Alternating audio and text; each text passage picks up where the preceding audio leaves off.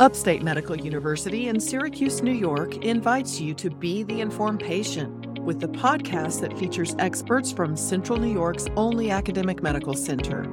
I'm your host, Amber Smith.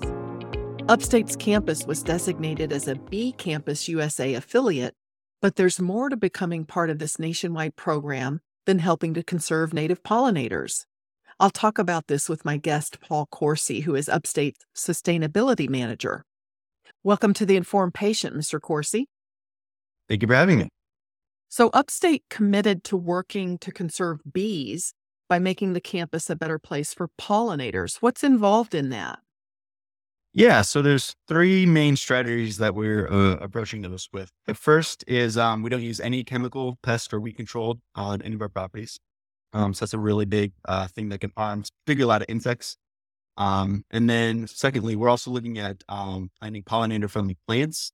Um, a key is that, especially in a lot of like manicured landscaped areas by buildings, there could sometimes be a lack of habitat for particularly a lot of native pollinators. So trying to find native plants, pollinator friendly plants that we can plant there, provide that habitat and provide that food. Um, and finally, just doing a lot more education and outreach and uh, volunteer opportunities for faculty, staff, students, the community um, the more I learn about pollinators, it's harder to overemphasize how important they are for our health, our well-being, the uh, stability of our ecosystem, the environment, et cetera. So, what is the purpose of this Bee Campus USA? Yeah. Um, so, I want to clarify too. I know sometimes there's confusion. Uh, it's B E E. It's not the letter B, right? Some people ask me why we aren't an A campus. Uh, and I say, no, it's the insect, right? It's bee focused, but it's really just about pollinators in general. But the idea is is that there's a a lot of habitat loss. There's a lot of stress on these populations in our food system. Um, our environment is heavily dependent on pollinators, so it's important, particularly uh, for upstate as a uh, academic medical center, as a healthcare institution, that we protect these pollinators. Something like one out of every three um, you know, vegetables or, or uh, produce that we eat relies on pollinators. That percentage is a lot higher when we're talking about wildlife. So if, if we lose pollinators or pollinator populations decline, we're, we're talking, you know, huge impact on agriculture, on our ecosystems. Um, and that is a huge impact on public health.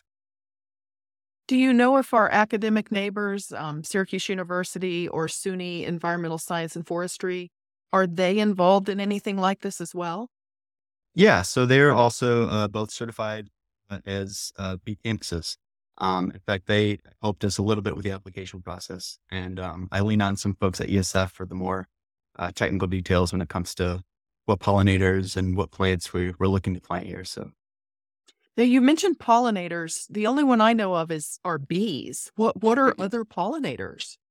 Uh, yeah, there's a ton. I mean, a lot of birds, um, hummingbirds can be pollinators. Bats, are pollinators. Sometimes small mammals are pollinators. And then just within insects in general, I know when we're just talking about native bees, I think in New York State, there's something like 450 different native bee species. So there's an incredible diversity of, of pollinators out there. Um, and I think that's really the key when we're talking about creating habitats that are pollinator friendly. It's, it's all about diversity. There's no one plant or habitat or whatever that's, that's um, can be attractive or provide habitat or food to, to every type of species. So it's about creating this diversity, this rich patchwork of different plants, animals, habitat spaces can attract that diversity. And you're having to do that in really an urban environment. So, what are the things? Can you name anything specifically that attracts pollinators or something specifically that scares them away?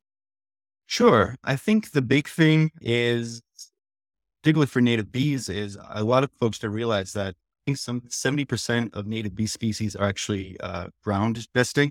So they'll, they'll actually burrow and dig in ground. So having patches of dirt that you don't like till or mess around with all that much, um, hugely important.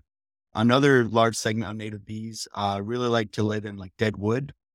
So if you think like a, a standing dead tree or even like a pile of branches on the ground or something, uh, that's something that can be really attractive. So um, a lot of it, you know, uh, we, we, talk about like this benign neglect.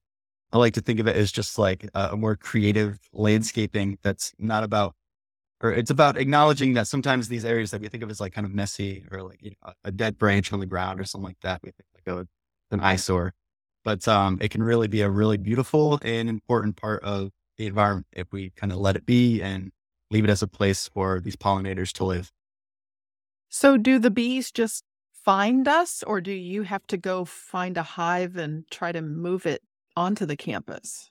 Oh no, I mean they're here. Uh, they're everywhere. They're pretty ubiquitous. So it's just about supporting the population that's already here, and also as we think about like development and building new spaces and parking lots and all these other things that we're we're kind of offsetting some of that development with uh, some places that they can continue to to live on. Can humans coexist with the bees without getting stung, though? Oh, sure. Um, yeah, a, a lot of native bee species are not aggressive and they they don't sting. Um, and then, you know, pollinators generally, we're talking about like butterflies and beetles and birds and all these other things. So I can totally understand if you're, if you're anxious about being stung, maybe you can think about like making your own backyard a bit more uh, pollinator friendly. Focus on birds or like butterfly friendly plants if you're a little nervous about bees. But for the most part, a lot of native bees are are perfectly safe and are not interested in you at all. So, with all of these bees here, uh, will there be honey? Because bees naturally make honey, right? Um, yeah. So some bees. Uh, so this is another really interesting point too that I think a lot of folks aren't aware of is that when we think of bees, we think of the honeybee. The honeybee is really kind of like a livestock, essentially. You know, it's like an agricultural animal. And a lot of native bees don't produce honey. They they don't live in hives. They have very different life patterns or or ways of being. So um, honeybees are, are really great. I know SU has some honeybee hives, and maybe that's something we'll pursue in the future. But um, the benefits of having a robust native bee population, particularly when we're talking about pollinating and ecosystem health, are are much greater when we're talking about these native bee species over honeybees. Have you seen bats near campus? I have not. Um, I live in the university neighborhood, though. See you. I definitely can see them sometimes around especially near like Barry Park or Thornton Park. Uh, they're around for sure. This is Upstate's The Informed Patient podcast. I'm your host, Amber Smith, and I'm talking with Upstate's Sustainability Manager, Paul Corsi. Now, sustainability is not just about saving bees. Can you talk about Upstate's broader sustainability goals? Sure. Yeah. Um, I mean, sustainability is something that I think the healthcare industry in general has kind of gotten a pass on, particularly in recent years as a result of COVID, right? We've had a lot on our plate, so maybe it's it's understandable. But the pitch I always try to make to folks is that sustainability is healthcare, right? Um, when we look at the great public health crises of our time, climate change, when we look at pollution, um, you know, pollution in water, uh, air quality that we've had even in, in Syracuse and upstate New York over this past summer has been really bad, right? These are all massive public health issues. So sustainability is really about addressing those issues and understanding that if we're going to provide the highest quality care to patients, if we're going to really protect public health, we need to provide care in a way that's not contributing to climate change or pollution. That we need to be more conscious of how much waste we're producing, uh, where our energy is coming from, how we're generating electricity, things like that. So it's it's uh, an increasingly important consideration that the healthcare industry broadly is taking.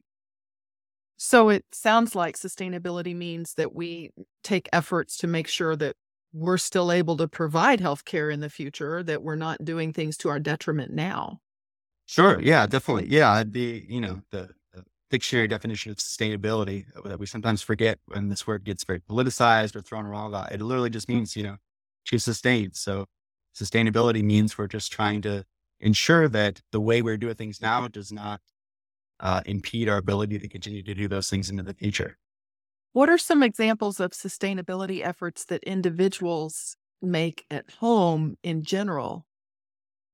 I think in general, just being more aware of what you're purchasing. Uh, food is a is something that has a huge impact on the environment. If you try and consume more locally sourced goods, try to eat more seasonally. So eating vegetables that are in season now, um, or that can be sourced locally is always good. I would say generally that I think a, problem or maybe a blind spot that a lot of conversation around sustainability is is that these these systems really require a much greater or much broader investment than you know what's any particular individual is, is capable of, right? I, I think when we start talking about individual responsibility, we end up just like stressing a lot of people out because they're like, well, I can't carpool to work, or, you know, I, there's no bus route in my house. Like, how am I going to be sustainable, right? And we really need to think about how do we expand things like public transportation or in healthcare, you know, if you're relying on an already very busy nurse on, you know, hour 10 of their shift to figure out which, you know, trash receptacle this particular recyclable thing goes into, or to make those decisions, you're, you're kind of already setting folks up for failure. So a lot of my work is trying to make sure that sustainability is essentially invisible when it comes down to the individual, that the default thing that you do, the default way you move through the world and do your job and perform your, your you know, your duties is already sustainable before you even have to make like a choice or a decision to between this thing or that thing. Well, I want to talk to you about what else is in the works at Upstate tied to sustainability. I've heard of something called Low Mow Spring. What is that? Low Mow Spring is a part of our Bee Campus uh, affiliation.